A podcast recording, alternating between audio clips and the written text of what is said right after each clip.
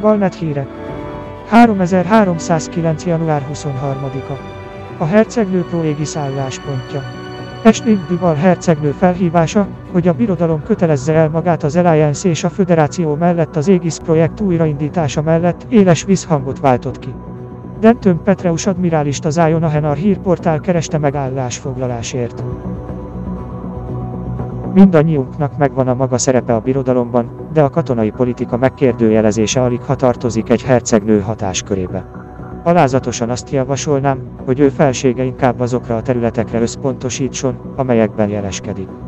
Jótékonysági munka, partik rendezése, a polgárok jólétének szorgalmazása és így tovább.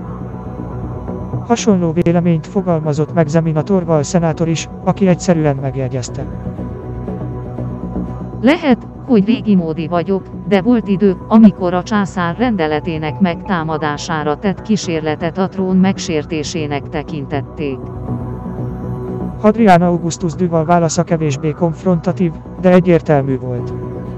Szilárdan hiszem, hogy a nem együttműködés a legjobb irányja a birodalom számára, és tisztelettel kérem Eslinget, hogy ne ássa alá ezt a politikát a sajtón keresztül. A válasz nem volt annyira konfrontatív, de egyértelmű. Caspian Leopold szenátor azonban alternatív véleményt fogalmazott meg. Eslind hercegnő sokkal jobban érti a politikai realitásokat, mint azt sokan gondolnák. Miután személyesen konzultált tudományos, katonai és politikai szakemberekkel, arra a következtetésre jutott, hogy az égisz megreformálása a logikus lépés. Távolról sem a Rissa császár politikájának megkérdőjelezése, hanem egy szívből jövő kísérlet arra, hogy támogassa az uralkodását azáltal, hogy növeli a birodalom győzelmi esélyeit a thargoidok ellen.